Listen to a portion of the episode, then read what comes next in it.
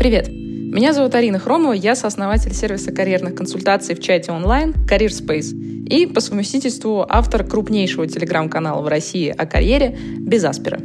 Мы собрали для вас на этой подкаст-площадке записи карьерных эфиров, которые каждый понедельник в 19 часов по Москве проводятся в том самом телеграм-канале «Без Аспера». Ссылочку в описании этого эпизода вы найдете, можете подписаться. Каждый карьерный эфир – это ответы на вопросы про работу и карьеру от наших подписчиков. Чтобы я ответила, кстати, на ваш вопрос, заполните короткую форму в описании этого эпизода, и, возможно, уже в следующем эфире вы услышите на него ответ. Кстати, если у вас есть не просто вопрос, но настоящая карьерная задача, которую вы хотите решить, например, найти работу за границей, понять, как развиваться дальше в своей профессии, как перейти в другую профессию, из чего начать, очень частый вопрос, между прочим. Да или просто вы хотите составить классное резюме или научиться писать сопроводительные письма. Приходите к нам в нашу карьерную поддержку от CareerSpace, мы со всеми этими вопросами и многими другими вам поможем. Кстати, целый месяц карьерной поддержки будет стоить 7990 рублей по специальному промокоду «Подкаст». А для сравнения, 1 час карьерного консультанта в среднем по Москве стоит от 5 до 10 тысяч рублей. А здесь с вами будет работать команда экспертов на протяжении целого месяца. В общем, все ссылочки на все вы найдете в описании эпизода. А теперь погнали к вопросам. Первый вопрос от Анны. Арина, здравствуйте. Может, вопрос немного не про карьеру, но все же. Вы так много делаете, и бизнесом руководите, и рынок ресерчите, и людей нанимаете. Это ведь все загружает человека очень сильно. Вопрос. Как не чокнуться при такой нагрузке? Какие методы заземления вы используете, если не секрет? Слушайте, да нет у меня ответа на этот вопрос. Ну, то есть иногда тебе кажется, что ты почти чокнулся. Ну, то есть, если я вам скажу, что вот есть такие практики, они вот замечательно помогают, и все, и жизнь становится прекрасной, и вообще ничего тебя больше не беспокоит в этой жизни, но это будет откровенное вранье. И вообще, кто бы вам что ни говорил про то, как он замечательно справляется, это, скорее всего, вранье. Вот, для того, чтобы рассказать об успешном успехе, потому что ну, глобально, если ты действительно создаешь компанию, создаешь ее с нуля, у тебя нет ни мамы, ни пап богатых, у тебя нет какого-то запаса денег изначального, который ты мог бы потратить, ты вообще еще молод очень сильный, у тебя ну, нет какого-то большого жизненного опыта, да даже если он есть, это чаще всего не спасает, то ну, тебе будет не просто сложно, тебе будет звездец как сложно. Вот, и ты будешь хавать отовсюду, ты будешь хавать от людей, прежде всего, потому что нет лучшего способа разочароваться в человечестве, чем попробовать сделать для них продукт. Это я вам абсолютно точно могу сказать.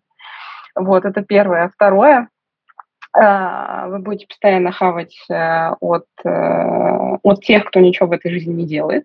То есть вот ну, просто вот попробуйте, там, не знаю, первый какой-нибудь канальчик маленький завести в Телеграме, начать что-нибудь писать. И вот как только ваш канал перешагнет отметку 500-1000 человек, вот что бы вы ни делали, даже если вы про котиков писать будете, российское сообщество настолько токсичное, что вы даже за это будете получать хейт. Вот. Можете себе представить, что происходит, когда у тебя там, ну, хотя бы 1050. Вот у меня 50 000, и каждое мое утро начинается, ну, с абсолютно каких-то невменько людей, которые каким-то образом находят где-то мои контакты и пытаются меня жизни научить. Я еще раз напомню, что я не сиськи и письки выкладываю, да, в Instagram и в Telegram. Я про карьеру пишу. Мне, когда я только начинала это, мне казалось, что может быть безобиднее вообще. Как же сильно я ошибалась. Вот, поэтому нет у меня никаких особо способов. И те способы, которые есть, они суперстандартные. То есть, ну, способ номер 1 – это терапия, и в терапии, ну, психотерапии ты очень сильно и много начинаешь понимать про себя, если ты хорошо работаешь с ней, про этот мир, про людей, которые тебя окружают, и ты начинаешь думать прежде всего о себе. Это очень важно, особенно когда ты начинаешь, опять же, вот что-то большое такое, и у тебя нет там особо кого-то, кто тебя может в этом подстраховать. Уметь жить для себя и уметь как-то себя радовать, этому терапия в том числе учит, она учит думать о себе, не быть people-плизером, то есть мне с пару лет, наверное, сильно все равно, кто обо мне что подумает, если честно. Вот, и что обо мне кто скажет. Я научилась это преобразовывать в любой пиар, черный, белый, в то, что мне нужно. А раньше, мне кажется, я могла очень долго рассуждать, а кто что обо мне подумает, а кто что обо мне напишет. Сейчас мне абсолютно насрать, кто обо мне что напишет и кто обо мне что подумает. Вот. Когда тот человек, который обо мне что-то пишет или что-то обо мне подумает, будет хотя бы близок там, к тому уровню понимания мира и там, к тому уровню дел, которые делаю я, ну тогда мне о чем с ним, может быть, будет поговорить. Вот. А глобально как бы, ну, нет. Поэтому терапия. И второе, ну, в моем случае, опять же, это спорт. Я говорю, суперстандартные какие-то вещи, потому что, ну, спорт – это всегда про вымещение агрессии. Чем более экстремальный вид спорта или чем более он такой, как бы это назвать, заставляющийся концентрироваться на одной точке, тем лучше. Я, например, теннисом занимаюсь, я начинала там с пары тренировок в неделю, там сейчас я тренируюсь там по 4-5 раз в неделю. И это снимает с меня огромное количество стресса, и это как раз тот вид спорта, это, как, знаете, такие спортивные шахматы, потому что мало того, что теннис требует очень много фокусировки в моменте, ты не можешь думать ни о чем другом. Это еще достаточно умный вид спорта, тебе нужно постоянно продумывать, там, куда у тебя мяч полетит, как ты будешь выводить человека, там, не знаю, противника к сетке, да, как ты будешь с ним играть у сетки, как тебе его переиграть там через 3 хода и так далее. И помимо всего прочего, ты еще физически сильно устаешь. Вот, поэтому психотерапия до спорта, больше у меня нет вообще никаких здесь волшебных палочек для того, чтобы что-то такое вам сказать. Муж у меня занимается боевыми искусствами. Вот, я мячик бью, а он людей. Вот. У каждого свой способ справляться с сильным стрессом. Вот, а так, ну, не знаю, есть, наверное, еще какие-то такие стандартные методы заземления, но я их просто не использую. Ну, то есть, типа, я знаю, что у меня большое количество знакомых предпринимателей, которые одно время сильно страдали, ну, прям они поняли про себя, что они алкоголики. Вот, потому что тот уровень стресса, опять же, который они получают, они просто его не вывозили. Не советую, ну, то есть фиговый способ, да. Есть там, у меня реально был один знакомый, который прям, он был сексоголиком, тоже один из вариантов снимать постоянный стресс. Так что вариантов много, выбирайте то, что вам подходит. Я все-таки считаю, что то, что должно снимать стресс, оно еще не должно обратно тебя в него вводить. Вот. А любая зависимость, да, она тебя там расслабляет на какое-то текущее время, а потом все возвращается на круги своя. Поэтому чем здоровее способы заземления, тем лучше и дольше это получается. Но волшебной палочки ни у кого нет, кто бы вам что ни говорил. И я вот на текущий момент начинаю понимать, знаете, всех вот этих просвещенных предпринимателей, есть отдельная каста, которые такие там на тантру, что-то там на ретрит какой-то, еще что-то. Я раньше это вообще не понимала. Сейчас я это начинаю понимать просто, ну, как человек со стороны, почему так происходит. Потому что ты сталкиваешься с таким уровнем стресса, ненависти, лени человеческой, тупости человеческой, огромного количества вещей конъюнктурных, на которые ты вообще никак не можешь повлиять. Что ты думаешь, господи, куда-нибудь вообще сбежать от этого можно? И ты пытаешься сбежать, но вот, кто-то в более здоровые вещи, кто-то в более нездоровые. Вот, но это всего лишь способ как-то обезопасить свою психику от того, какой груз проблем и ответственности на тебя ложится. Вот и все. Вот. Следующий вопрос от Романа. Арина, здравствуйте, спасибо за ваш эфир, интересный и полезный. Вопрос, что не так с типовыми шаблонами резюме с работных сайтов? HeadHunter, SuperJob и так далее. Вы часто упоминаете их как пример неудачного резюме, которое не работает. Какие основные, в скобках, часто встречающиеся типовые ошибки допускают люди при составлении резюме по этим шаблонам? Да тут все просто. Ну, то есть у ХХ... и у SuperJob, и у любого другого карьерного сайта, у которого есть так называемые шаблоны, понимаете, они же не специализируются на каких-то отдельных профессиях. На HeadHunter шаблон для грузчика, для водителя и для топ-менеджера условного – это все один и тот же шаблон. И поэтому у нас получается, что в резюме на какого-нибудь директора направления у нас откуда-то берутся водительские права категории «Б». Люди про это пишут, понимаете, или сменный график, или еще что-то. Ну, то есть шаблон, который делается там автоматически на джоб-бордах, которые не имеют никакой специализации, он не может подходить всем подряд. Так не работает, такого не может быть. И это самая главная причина, почему шаблоны с стандартизированных джоб-бордов, они настолько убогие. Это во-первых. Во-вторых, надо понимать, что когда ты монополист, тебе не надо ничего менять. У тебя и так все хорошо работает, а если хорошо работает, то зачем что-то менять? Вы знаете, есть отдельная категория людей, я всегда ей поражаюсь и не перестану поражаться. Поражаюсь ей, потому что они не понимают, насколько ущербно выглядят их жалобы. Знаете, вот эта категория людей, которые на Фейсбуке или в любой другой социальной сети начинают писать, как что-то там на Озоне, в Яндексе, еще что-то не работает. И этим людям даже в голову не приходит мысль о том, что их дебильные отзывы никогда ничего не поменяют, потому что если... у бизнеса это работает, и это приносит им бабки, то они будут это делать так, как они считают нужным. И все. А вот эти жалобы бесконечные про то, как что-то там не сработало, ну просто у людей не хватает мозга понять, что вы хоть обжалуетесь, вы таким образом, что значимость свою в жизни проявляете. Ну как бы компании-монополисты, они будут делать так, как хочется им, хоть вы головой по стенку убитесь. Если для бизнеса это работает, все, ничего вы не сделаете. Только в случае, если это перестанет работать для бизнеса, тогда они что-то поменяют. Но от вашей несчастной жалобы ничего никогда не поменяется. Вот, как бы убого и жалко это не звучало. То же самое с HeadHunter, там, SuperJob или так далее. Но HeadHunter очевидный монополист. Если шаблон, который есть на сайте, он там существует 20 лет и особо не менялся, и все привыкли так работать, так зачем что-то менять? Вы представляете, что такое поменять шаблон на HeadHunter? Как компании. Я представляю, потому что я общалась с HeadHunter, прям хорошо мы так общались, прям с менеджментом, с топ-менеджментом, периодически продолжаем общаться.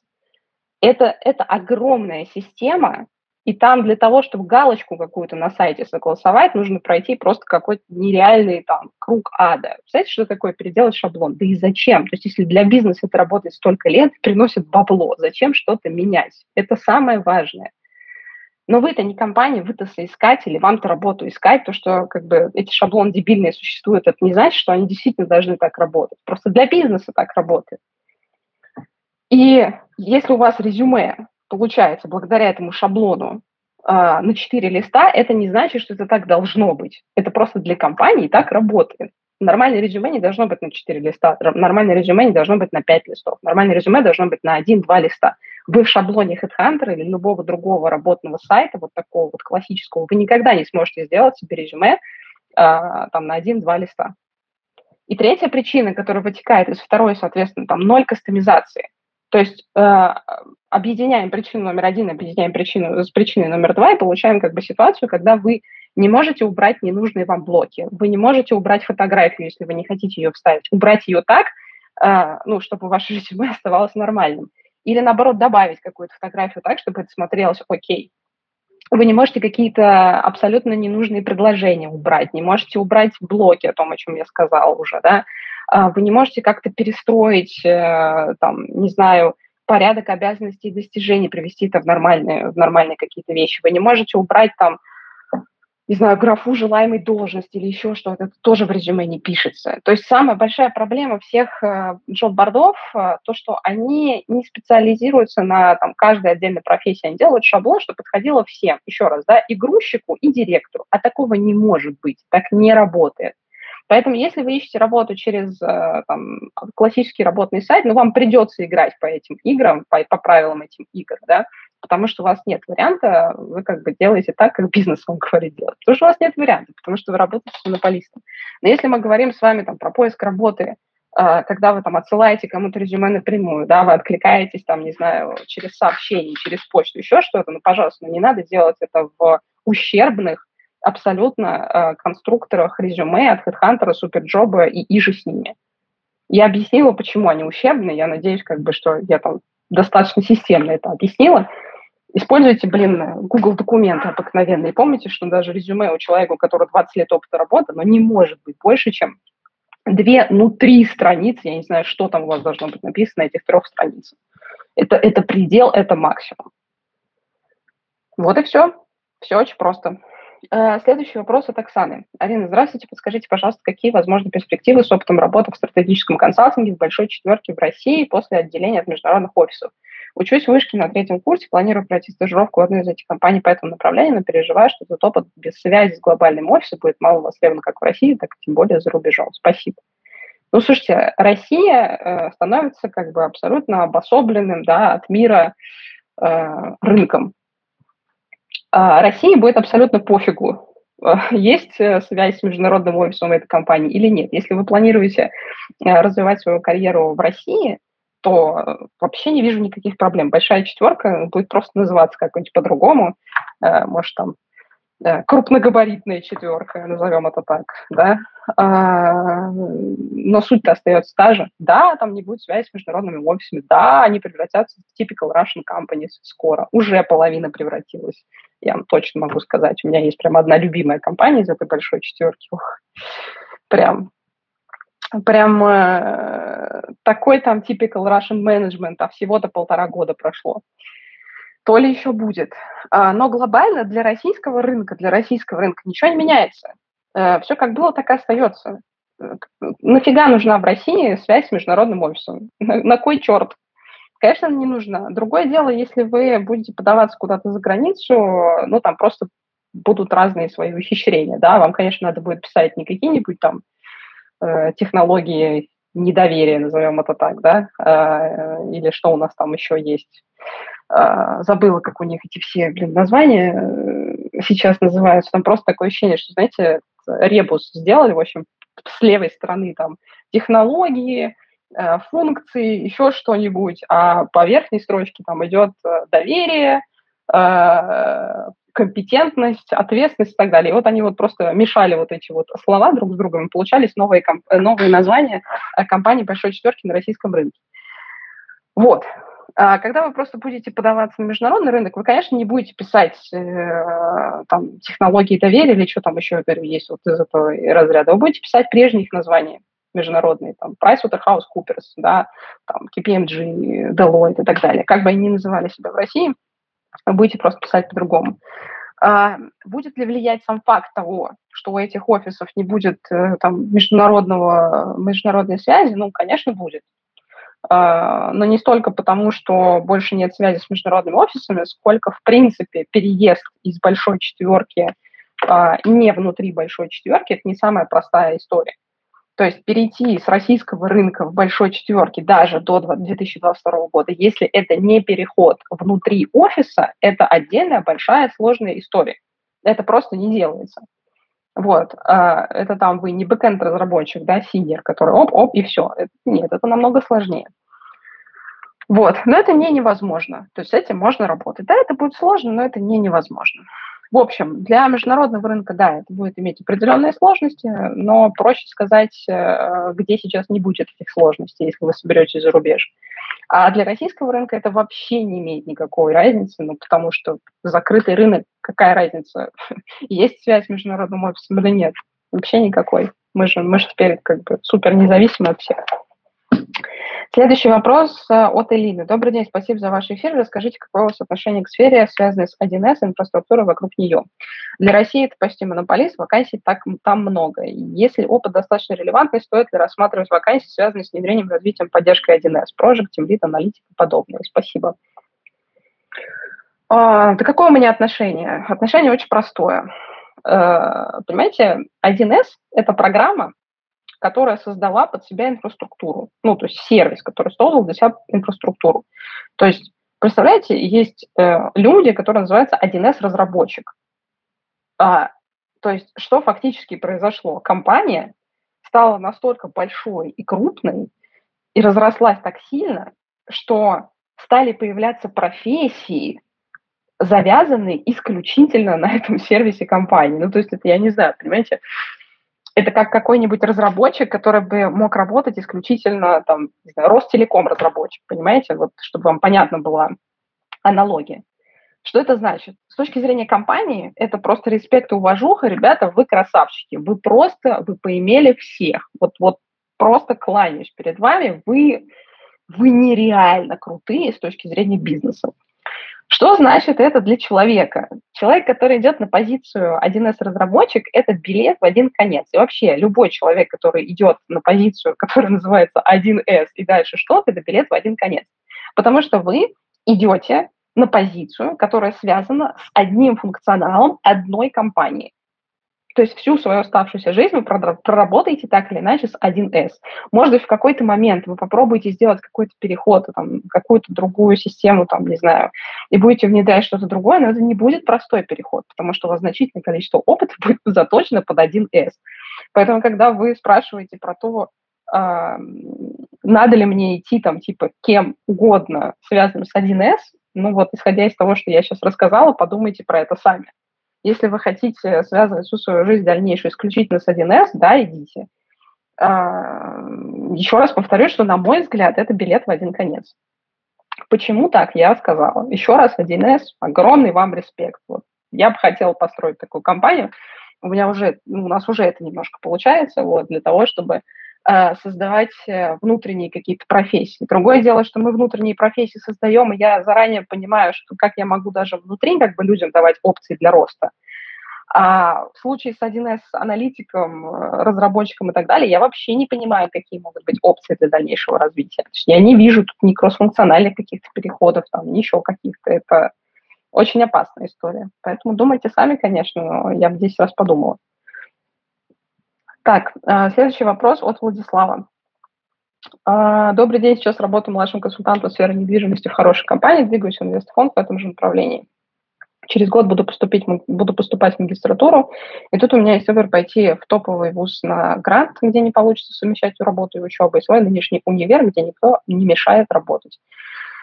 Работа или качественная учеба, вот в чем вопрос. Ну, слушайте, если вы слушаете меня хотя бы не первый эфир, то этого вопроса у вас бы не было. Потому что я не считаю, что в России, в принципе, есть такая вещь, как образование, и оно каким-то образом на что-то кардинально влияет в вашей жизни. Единственное, что влияет в России на то, что... Ну, то есть на развитие вашей карьеры, это только ваш опыт работы. Вот. И ваш опыт работы здесь король. Как бы, если бы мы с вами находились там где-нибудь в Штатах там, или еще где-нибудь, разговор был бы другим. Но если у вас есть задача деньги зарабатывать и карьеру строить, то как может быть, в принципе, стоять вопрос, работа ли качественная учеба? То есть если вам нужно поучиться для себя, чтобы поставить галочку, у вас есть возможность не работать 2 года, да, это круто. Я бы хотела так, чтобы у меня хотя бы 2 года в жизни была такая возможность. Вот. Но это абсолютно точно не даст вам никакого буста карьерного там, в ближайшие годы, потому что, еще раз, весь карьерный рост в России, он строится на опыте работы. И вы можете потом прийти и рассказать, какая замечательная была у вас учеба, но в практике она никак не применима. Глобально любой работодатель вам об этом скажет. Поэтому если вам просто хочется классно потратить 2 года своей жизни, почилить, получить какие-то знания для себя, поставить галочку, что у вас есть там магистратура, хорошая магистратура, то да, это вариант. Если вы рассчитываете на то, что это как-то продвинет вас по карьерной лестнице, конечно, нет.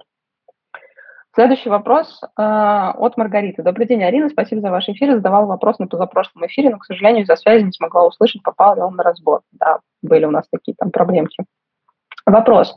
У меня получилось поступить на годичную программу в Италию на английском языке по программированию. Курс начнется в сентябре. Предыдущее образование гуманитарное, мне 26 лет, английский C1, подтвержденный IELTS, итальянским не владею, но начала учить. Что бы вы посоветовали делать, чтобы найти работу в Европе, не обязательно в Италии после обучения? И насколько заранее стоит начинать это делать?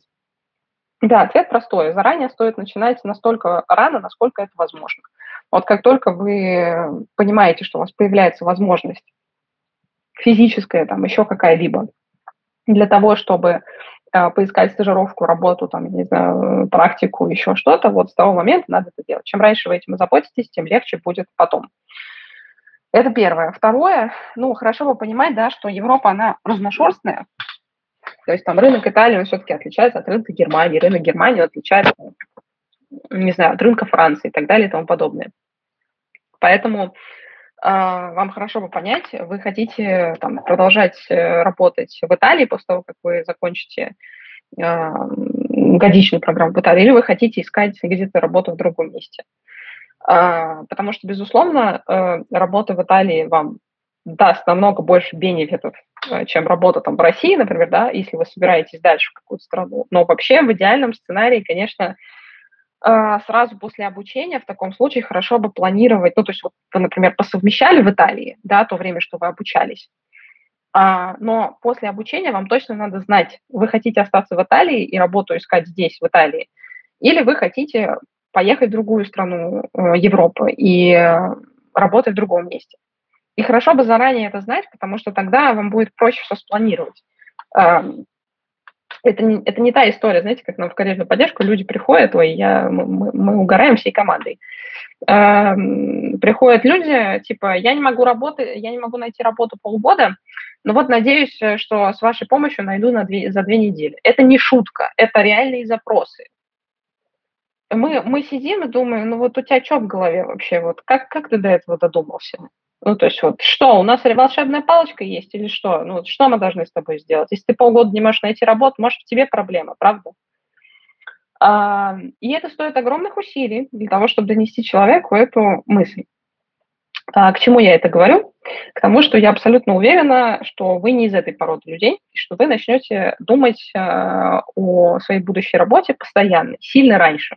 И вот чем раньше вы начнете о ней думать, тем больше вероятность, что на момент, когда вы закончите свое обучение, у вас все сложится хорошо. И поэтому рынки бы я начала ресерчить сильно раньше, понимать вообще, чего я хочу от своей карьеры в Европе, я бы тоже начала сильно раньше. А еще я бы запомнила очень важный тезис. То, как скачут люди в России с места на место работы, в Европе так не скачут. И это, на мой взгляд, очень хорошо. К чему я это говорю? К тому, что, ну, как бы вот вы устроитесь на какую-то там работу, да, после университета, и вам какое-то время на нее нужно будет заложить, не 3 месяца, вот. Обычно как бы люди там в целом вообще меньше 3 лет в компании не работают, особенно в такой консервативной Европе, но хотя бы там годик, там 1,5, не знаю, вот. Потому что реалии Европы и реалии России сильно отличаются. Мне в этом плане, конечно, Европа сильно больше импонирует, вот, потому что от этих попрыгунчиков на российском рынке меня уже подташнивает периодически, когда человек нам рассказывает в карьерной поддержке, как он все свои рабочие задачи за полгода сделал, они закончились, он пошел искать для себя новые карьерные челленджи. Вот, ну, оборжешься просто. Ну, расскажи это кому-нибудь другому, расскажи кому-нибудь, кто не видит по 500 кейсов в месяц. Вот. Может быть, для кого-нибудь это сработает. Вот. Следующий вопрос от Юрия. Добрый день, работаю в инхаус-стратегии, пытаюсь найти работу в Европе. Есть разрешение на работу. На ответ на отклике около 0. При этом иногда вижу интересные вакансии в России, первоначальный ответ около 100%. Понятно, что здесь отправляю не самое подходящее, не знаю, что это значит. Но все равно такая существенная разница напрягает. С чем это может быть связано? Там надо по-другому откликаться или просто надо принять как данное, что будет так, и отправлять дальше. Спасибо. Ну, это называется «добро пожаловать в мир релокации», «добро пожаловать в мир зарубежного поиска работы», где вы не очень-то кому-то нужны. Не вы, Юрий, а в принципе когорта людей, которые считают себя посланниками божьими на этот свет на российском рынке. Я сейчас говорю про стратегических консультантов и вообще про людей, работающих в стратегии. Вот, почему у меня к ним такое особенное отношение? Потому что, опять же, я не скажу за всю Одессу, я скажу только за тех, с кем мне удалось общаться и с кем я имела удовольствие безмерное общаться. Это люди, которые, ну, в силу конъюнктуры российского рынка, исключительно российского рынка, считают себя какой-то привилегированной кастой. Я говорю, все, что связано со стратегией, особенно стратегические консультанты. Уровень пафоса просто нереальный, просто зашкаливает куда-то в небеса. У них отношения, что все все должны, просто потому что они стратегические консультанты. Поэтому, если честно, я тихо злорадствую, когда сейчас жизнь учит их на других рынках чувствовать себя иначе, что они, ну, что они вот не с золотой ложкой в жопе, нет. По сравнению там с финансистами нормальными, по сравнению там с юристами нормальными, по сравнению с инвестбанкирами на зарубежном рынке, стратегические консультанты, ну так, 2-3 сорт. Вот. А в России за счет, опять же, конъюнктуры, которая сложилась там, в 2000-х годах, за счет очень жирных индустрий в виде там, нефтегаза, вот этого все, гасухи, здесь они прям чувствовали себя королями, и их зарплата, скажем так, позволяла себя здесь так чувствовать, потому что для России у них хорошие зарплаты, достаточно большие. Вот. Но прикол в том, что такие зарплаты, они везде по миру одинаковые, плюс-минус. И то, что они сейчас получают там в других странах, совершенно не хватает для того, чтобы жить нормальную жизнь. Вот. Ну, той, к которой они привыкли в России, назовем это так. Ну, это так, преамбула. Вот. Теперь касательно как бы к истории, конкретно вашему вопросу. Все переходы, которые я знаю, которые связаны со стратегией, в принципе, они делаются внутри компаний. И опять же, пример там макинзоидов и вообще, в принципе, все бывших стратегических консультантов, которые смогли куда-то сейчас перебраться, туда, где им не очень нравится, и туда, где они не очень себя нужными чувствуют, какая досада. Но, тем не менее, им туда помогла перебраться их родная компания. И эта же родная компания дальше продолжает их там кормить и давать им зарплаты. Все, что связано, так скажем, с холодным поиском позиции, там, стратегии, особенно если мы говорим в in-house, за рубежом так не работает. Всегда дадут предпочтение людям, которые работали на этом рынке, у которых желательно или обязательно в некоторых странах отличный первый язык. Я просто не знаю, куда вы откликаетесь, да, в какие страны. Опять же, стратегические консультанты и, в принципе, работа со стратегией там, в инхаусе или не в инхаусе, это профессия, которая не самая простая для релокации. Ну, потому что тебе нужно очень много знать про конъюнктуру рынка, куда ты переезжаешь, да, тебе очень хорошо нужно понимать потребности клиентов, с которыми ты будешь работать. И опять же, если это какой-то недоразвитый рынок, то, конечно, русским рады. Или рынок, который активно строится. Ну, пожалуйста, там все арабские страны, вот вам, пожалуйста, все африканские страны. Российские ребята, пожалуйста, приезжайте к нам в Буркина-Фасо, стройте вместе с нами. Конечно, мы будем вам очень рады. Если мы говорим про цивилизованные страны, то нафига им там нужны-то стратегические консультанты из России, при всем уважении. Когда у нас 50% как бы, контрактов делается с гасухой и с нефтегазом, и потом же эти проекты идут в стол. Вот. Ну, такая вся экспертиза, если честно. Другое дело, если, например, стратегический консультант или человек в стратегии здесь работал в каком-то очень интересном сегменте для международного рынка. Таким сегментом, на мой взгляд, может являться какой-нибудь финтех, потому что финтех в России сильный. И вот тогда за вот эту узкую экспертизу, если, например, вы работали в стратегии какого-нибудь крутого финтеха в России, вот тогда вас могут купить, потому что реально есть чему поучить. Но глобально, если вы не работали в стратегии какой-то вот такой крутой индустрии, да нафига мы там, ну, нафига оно нужно-то? Конечно, всегда отдадут предпочтение человеку, который с рынка, который знает, у которого он в этом культурном коде варится, ему с клиентами придется взаимодействовать, и так далее и тому подобное. Это же очевидно. Поставьте себя на место людей, которые там, нанимают оттуда. Кого они выберут? Итальянца, если мы в Италию, там, например, ищем человека, или русского, у которого английского нет, или он есть, но он не нужен, потому что итальянцы практически не говорят на английском, а если говорят, на очень плохом английском. То же самое можно сказать, в принципе, про всю Южную Европу.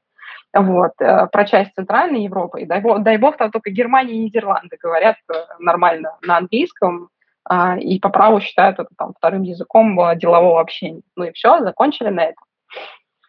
Поэтому это точно надо принять как данность, что вы можете в принципе не найти работу по этому профилю за границей. Я бы вам очень советовала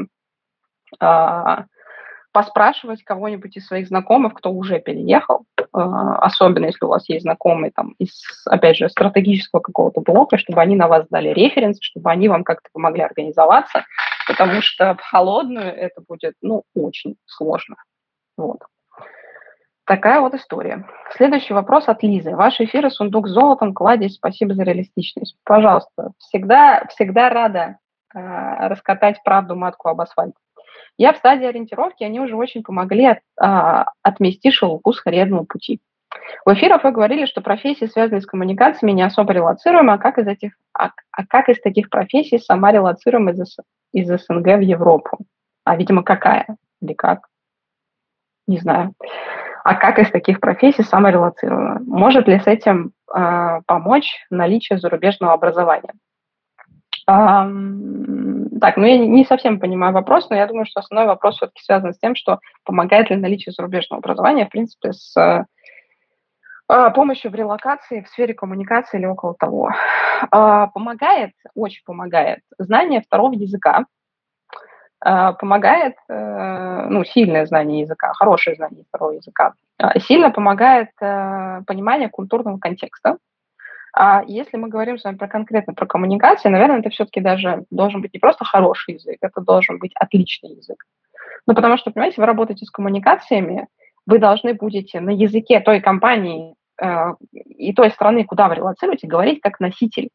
Понимаете, это коммуникации, это не код написать, который там по международным стандартам работает. Это, ну, как бы, это коммуникации. Представляете, если бы у нас в России где-нибудь в отделе коммуникации работал бы, ну, допустим, араб, или индиец, или даже американец, у которого, возможно, даже был бы очень хороший русский, но не отличный.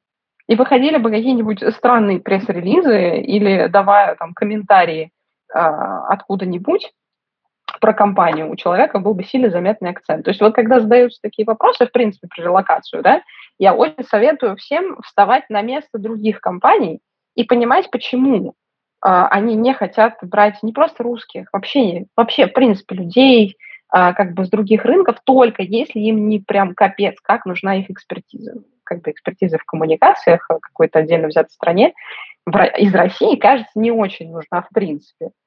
Зачем такое извращение? Вот. Поэтому зарубежное образование я поставила где-то место на 4-е, вот, в лучшем случае на 3-е. Первые 2 занимают очень хорошее понимание, опять же, контекста культурного, экономического, политического страны, куда вы переезжаете, и на этом же месте стоит прекрасное знание языка. Я практически не встречала таких ситуаций. То есть я практически не встречала людей, которые переезжали как бы, в какую-то страну развитую, опять же, где нужен второй язык, и чтобы они там работали в коммуникации. Потому что все очень просто. Зачем? Ну, зачем так извращаться, если всегда можно найти человека с местного рынка? Поэтому, когда люди релоцируются, как бы они, да, либо понимают и принимают, что их профессия не релоцируема, и начинают ее менять, вот, либо, ну, пытаются в некоторых случаях там прям головой об стену биться. Очень-очень редко у кого-то получается, но как бы глобально нет. Вот. Зарубежное образование в этом плане как раз оно может с языком себе помочь сначала, а уже потом со всем остальным. Но говорю, что зависит от страны. Вы не сказали про конкретную страну, поэтому мне тут тоже, если это, например, опять же Германия, это Нидерланды или где-то, где нормально говорят по-английски, там могут быть варианты, но и то, тогда у вас английский должен быть просто идеальным. Следующий вопрос от Анны. Арина, добрый день. Как правильно сказать работодателю на собеседовании, что уходишь с текущего места работы из-за огромных переработок, чтобы не отпугнуть? Так если вы уходите с текущего места работы из-за переработок, какая вам разница, отпугнете вы работодателя вашего будущего или нет? Если вы, опять же, не хотите попасть в ровно такую же ситуацию, в которой вы находитесь. Понимаете, это как приходить на свидание с каким-нибудь чуваком, вот, и в какой-то такой ситуации говорить, ну, не знаю, меня там били в прошлых отношениях, например. Вот. И вы решаете этого не рассказывать, ну, по какой-то причине, да, потому что вы боитесь, что чувак, который напротив вас сидит, он тоже любит колотить своих партнеров, и вы боитесь его отпугнуть. Понимаете уровень абсурда? То есть, если вы не хотите работать с переработками или не хотите там упахиваться и все такое, ну, как бы вам важно понимать, что та компания, в которую вы придете, она за work-life balance. А если она не за work-life balance, то вы тут для себя решаете. Вы хотите тут деньги зарабатывать, да, то есть они там дают эту возможность. Или там просто процессы хреново отстроены. Если это деньги зарабатывать, то, может быть, вам и окей, может, вы будете перерабатывать дальше, как бы, да, вам будут оплачивать, все будет хорошо. А если там просто процессы не отстроены, или там менеджмент дебильный, или еще что-то, ну, и зачем вам такой работодатель? То есть история про отпугивание, ну, она, я говорю, звучит абсурдно. Если вы не хотите перерабатывать, вам надо говорить о том, что вы не хотите перерабатывать. Вот. И пояснять, что для вас такое переработка. Потому что, ну, если вы будете говорить о том, что рабочий день с 9 до 6 и 18:05 для вас переработка, да, это всех отпугнет. Абсолютно точно. Ну, потому что, очевидно, это не так. Ну, что 5 минут, ну, серьезно. Хотя я знаю таких людей. Я знаю таких людей, которые выходят с работы ровно в 17:59. А другое дело, когда вы говорите, что мы там пахали, не знаю, там с 9 до 9 на протяжении многих месяцев, переработки нам там не то что не оплачивались, а просто это считалось нормой. Я не хочу выгорать. Я считаю, что человек продуктивнее намного работает, когда он стабильно работает в рабочее время, а в свободное время он отдыхает. Вот. Такое нормального работодателя отпугнуть не может. А если вы это отпугиваете, я вам советую посмотреть другую сторону. Следующий вопрос от Настасии. Арина, здравствуйте. Хочу для начала поблагодарить вас за карьерные эфиры. Я только начинаю профессиональный путь, и эфиры – источник нереально полезной и актуальной информации. Спасибо. Пожалуйста, обращайтесь. Ситуация. Ищу стажировку в сфере внутрикома, а сама учусь на втором курсе журналистики в Вышке из опыта.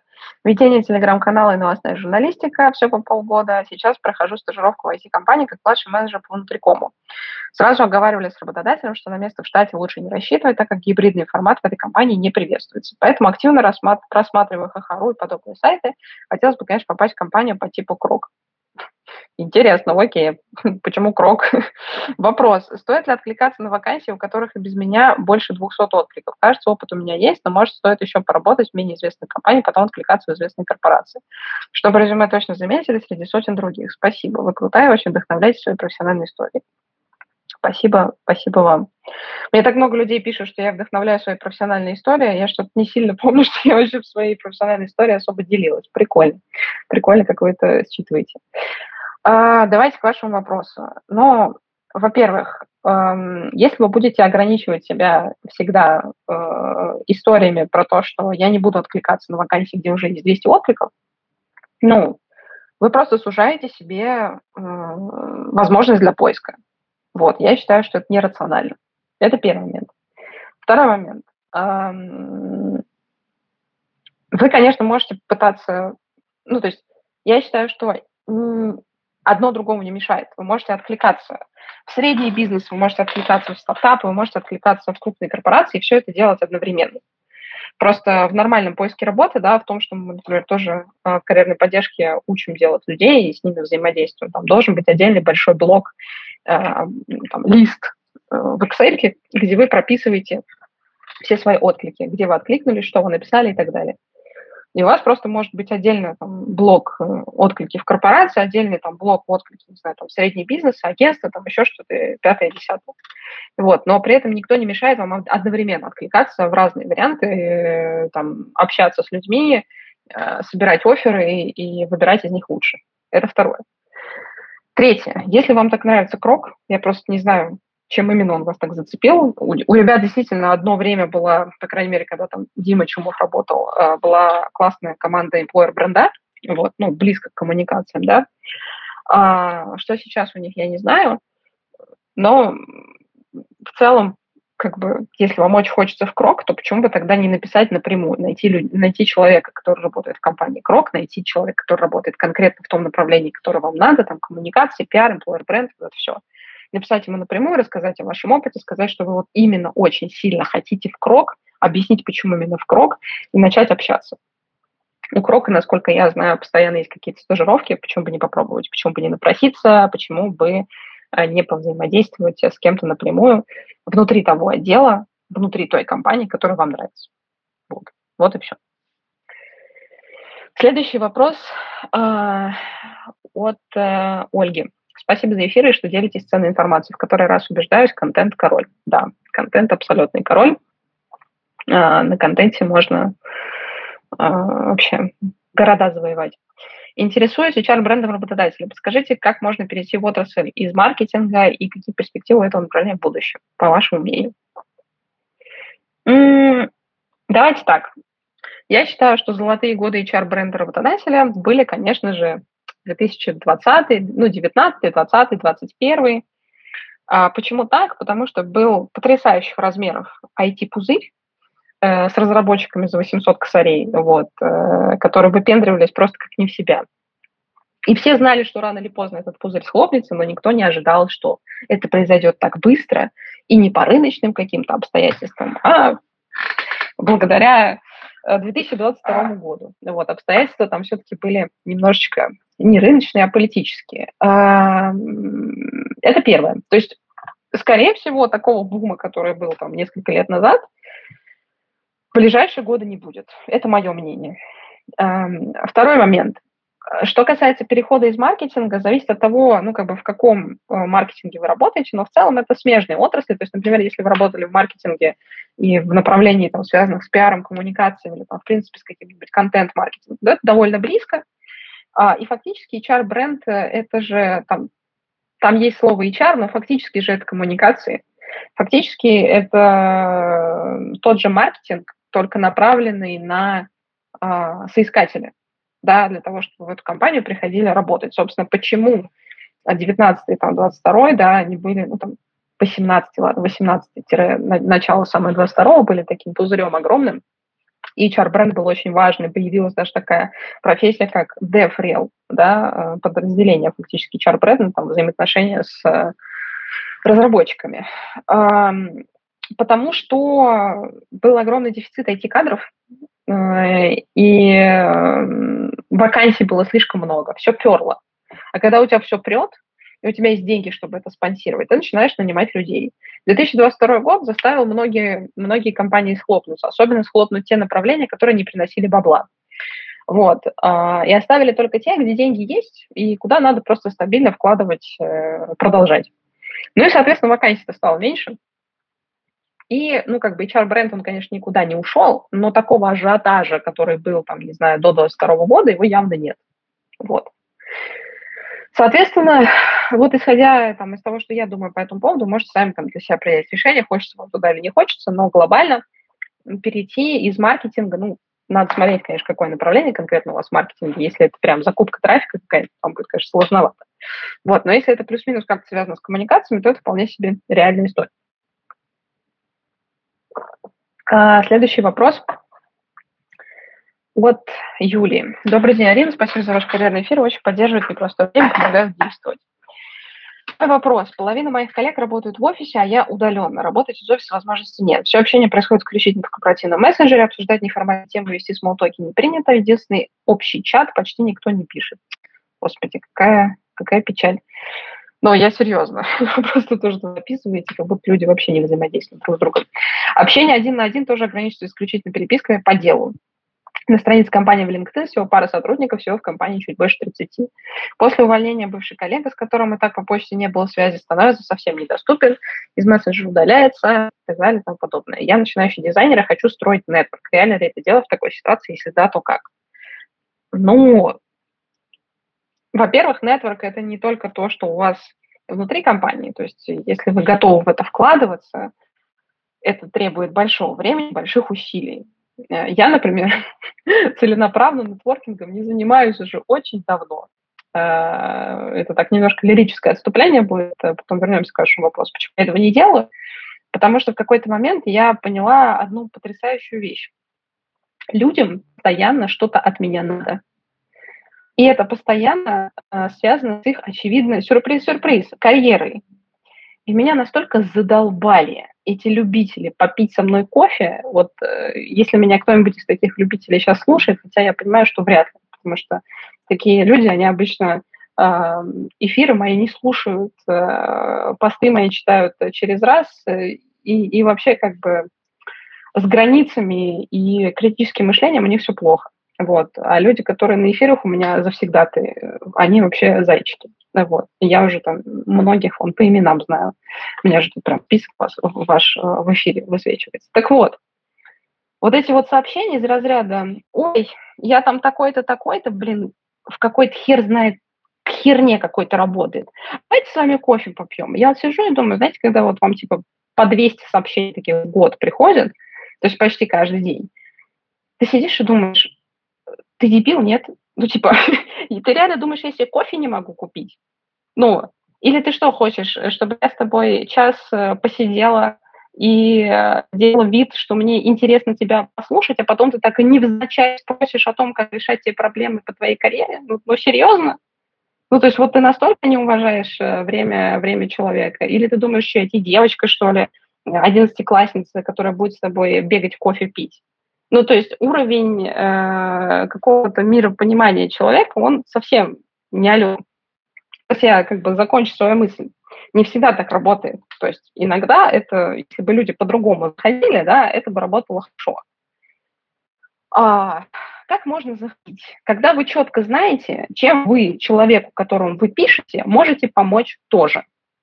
Люди, которые пишут мне, они не хотят мне помогать, они все время что-то хотят от меня, и они даже не задумываются о том, чем они могут помочь мне. Или делают это для галочки. Ой, а знаете, я там юрист, трансмаш-какаш какой-нибудь еще. Может, вам мои услуги тоже пригодятся. Блин, чувак, извини, но, скорее всего, никогда.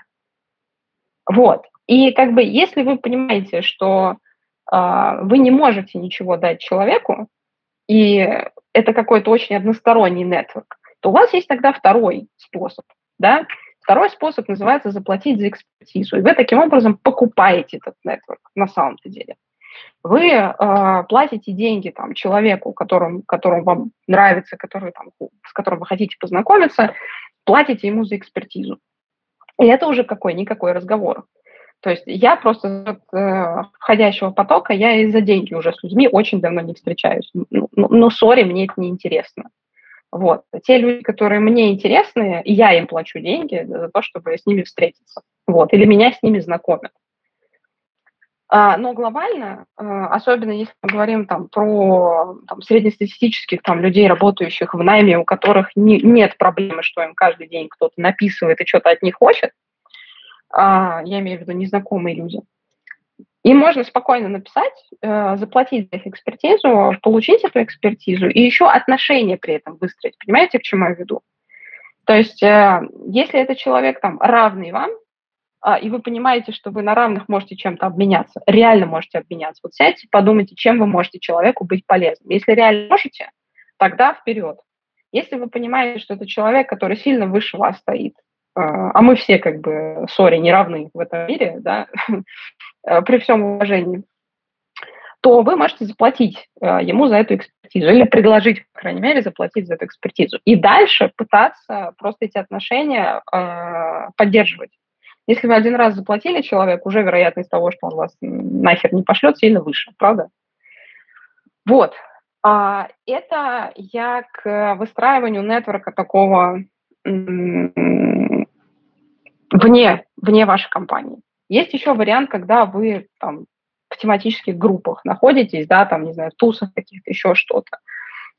И там тоже вы можете этот нетворк строить себе прекрасным, бесплатным образом. Опять же, большей частью будете общаться с людьми, которые, каким-то образом вам равны. Вот, и вы в равной пропорции можете друг другу помочь. Если мы говорим про компанию, в которой вы работаете, и про нетворк внутри компании, то, конечно, если, в принципе, люди по какой-то причине внутри не идут на контакт, это значит, что в корпоративной культуре компании что-то так работает, что они не идут на контакт. Да, то есть я не знаю вашу внутрянку, я не знаю вашего менеджмента, я не знаю вообще, какого типа людей набирает компания внутрь, поэтому мне здесь сложно сказать.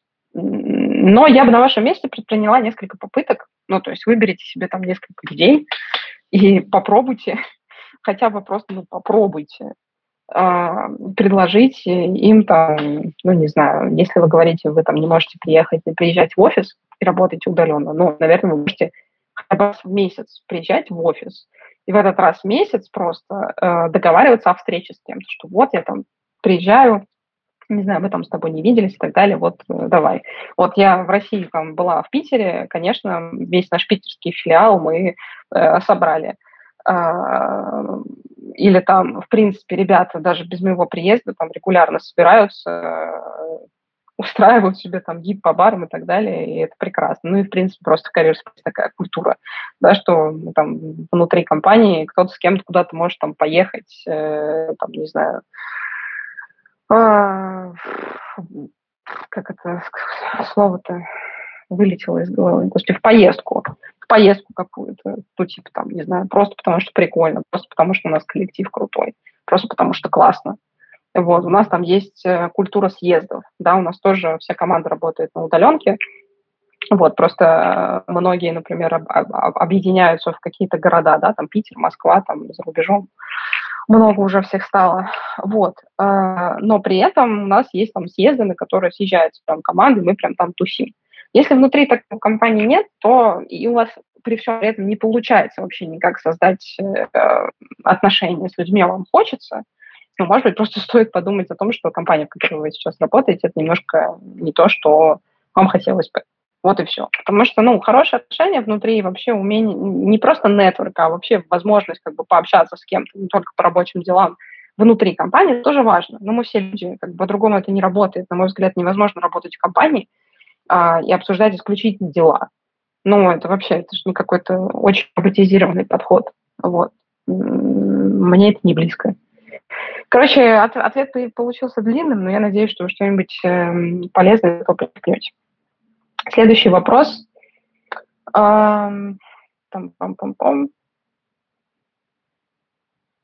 От Екатерины. Здравствуйте. Натыкаюсь на каждой новой работе, наборах проблемных проектов, срочные и просроченные задания, которые накидываются мне с пожеланием и побыстрее. Чувствую себя помойной я, загоняю здоровье, после чего ухожу. Окружение /экс-коллеги считают, что я кризис-менеджер, и это моя миссия, ничего тут не поделать. Как избавиться от шлейфа кризис-менеджера? У меня уже развилась хобби, что меня рекомендуют, возьмите ее, и она за небольшие деньги сделает вам годовой объем за месяц. А по ЗП торговаться не получается, по объему противоречим нашей договоренности при приеме тоже. Пример. Количество задач явно невозможно уложить в нормированный рабочий день, как это закреплено в оффере и трудовом договоре. На мои возражения ответ: нужно делать быстрее, тогда все будет норм. Были случаи, когда боссы шли на уступки, признавали, что так пахать невозможно. Это было на стадии моего принятого решения об уходе. Ну, слушайте, я не знаю, что здесь сказать. Есть ощущение, что вы просто, не знаю, сознательно или подсознательно выбираете себе компании каким-то образом и боссов каким-то образом, которые создают вам такие условия. Вот. То есть, ну, это выглядит таким образом, что вы сами выбираете оффер, каким-то образом подсознательно выбирая людей, которые воспроизводят одну и ту же модель поведения из раза в раз. Я предположу, это не моя зона ответственности вообще, но это больше похоже на какую-то психологическую историю, не знаю. Знаете, есть понятие такое самосбывающееся пророчество, в этом нет ничего магического, вот, это тоже термин там из психологии.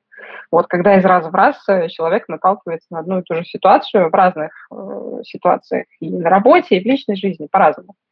Вот, и вот то, что вы описываете, это похоже на это. Это, мне кажется, не карьерная проблема, если честно, это проблема немножечко другого спектра. Но, опять же, я себе позволю тут поспекулировать вот так вот поверхностно, но это абсолютно точно не моя зона компетенции, я тут ничего вам посоветовать не могу. Единственное, что интересно, что вы говорите, что вас рекомендуют. Интересно, вы переходите из одной компании в другую постоянно по рекомендации? Если да, то тогда плюс-минус все понятно, потому что вас действительно рекомендуют именно так, вы переходите из одной компании в другую по рекомендации, и вам ваши коллеги дают такие рекомендации. А вот если вы ищете работу в холодную и из раза в раз на такое натыкаетесь, вот тут уже прям сильно интереснее. Вот. Еще очень часто бывает, знаете, как человеку может очень не нравиться то, как он, ну, то есть говорит он на самом деле о том, что ему не нравится, что он там кризис-менеджер там, или еще кто-то. А в итоге, на самом деле, где-то в глубине души все совершенно иначе. Вот, что на самом деле это возникает ситуация, это куда же вы тут без меня вообще? Вот, как же я вас всех там брошу, покину и так далее и тому подобное. Опять же, я не говорю, что это ваша ситуация, да, я просто говорю о том, что я такое встречала. Вот, я знаю бывшую коллегу, которая проработала там в одном месте 15 лет, и вот каждый день она жаловалась на то, как ее здесь все достало, и как она вообще достала всех спасать. И регулярно продолжала всех спасать на протяжении 15 лет. Вот. а потом просто ушла по состоянию здоровья. Не то, что я 15 лет не работала, нет, мне 27 лет, я с 12 не работаю. Я, ну как, работаю с 12, но не в экзекутиве еще и не в карьерном консалтинге. Вот. Но просто коллеги, которые с ней работали долгое время, вот, они это рассказывали, и я там почти там, 2 с лишним года жизни застала ее тоже в таком состоянии. Вот. Давайте, наверное, последний вопрос, и будем сворачиваться. Так, что у нас тут есть интересного?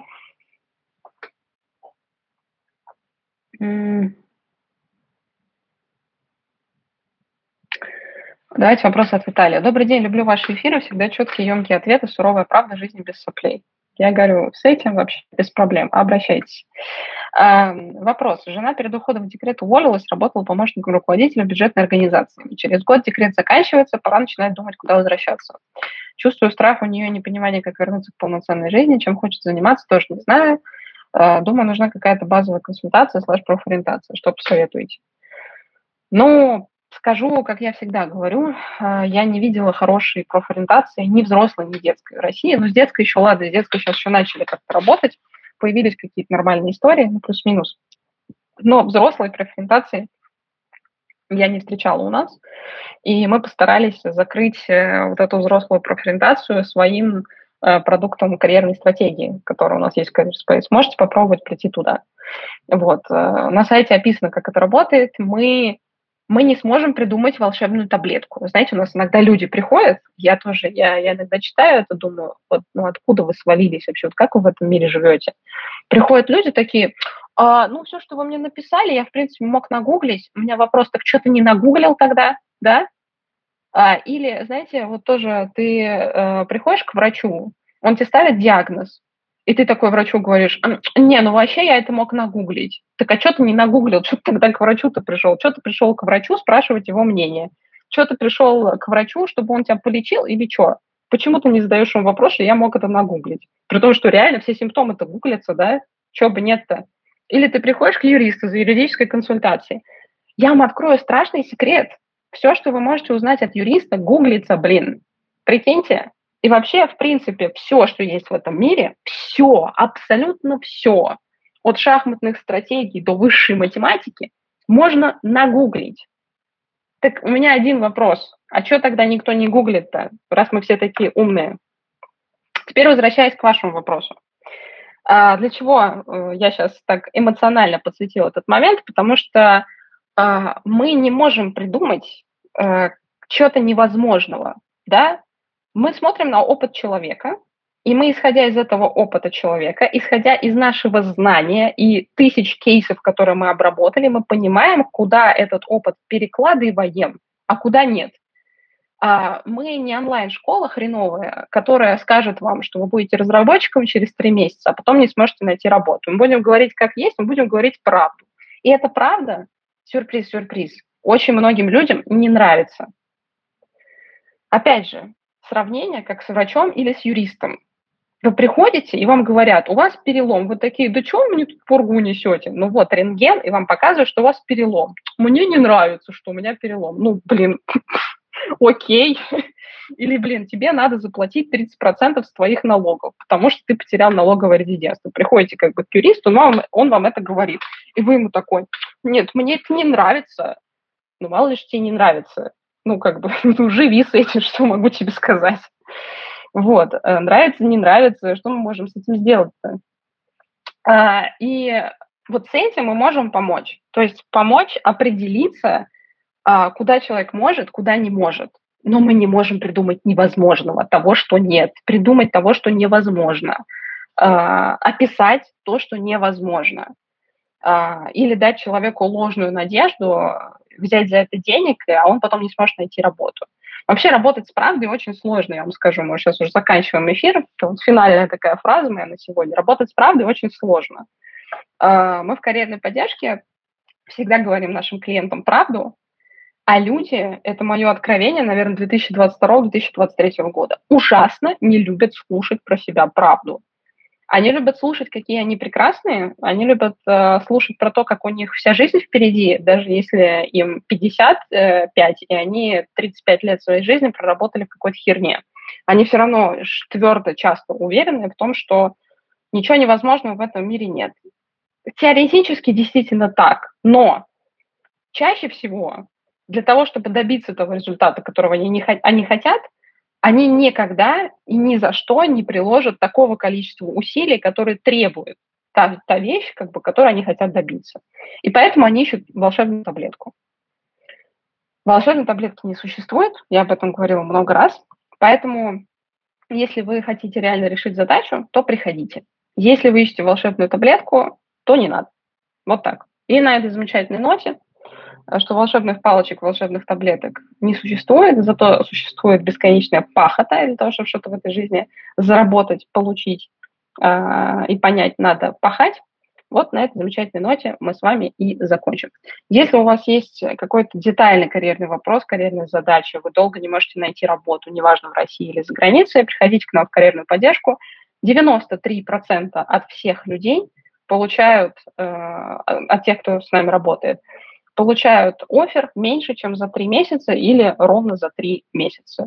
7% – это те люди, которые начинают заниматься самодеятельностью, например, на интервью, вот, потому что мы не можем проверить, что, чем человек там занимается на интервью, или это очень сложные кейсы, и мы изначально человеку говорили о том, что, скорее всего, его поиск работы будет занимать больше, чем 3 месяца. Хорошего вам вечера понедельника, хорошей продуктивной недели и отличной любимой работы. Пока-пока.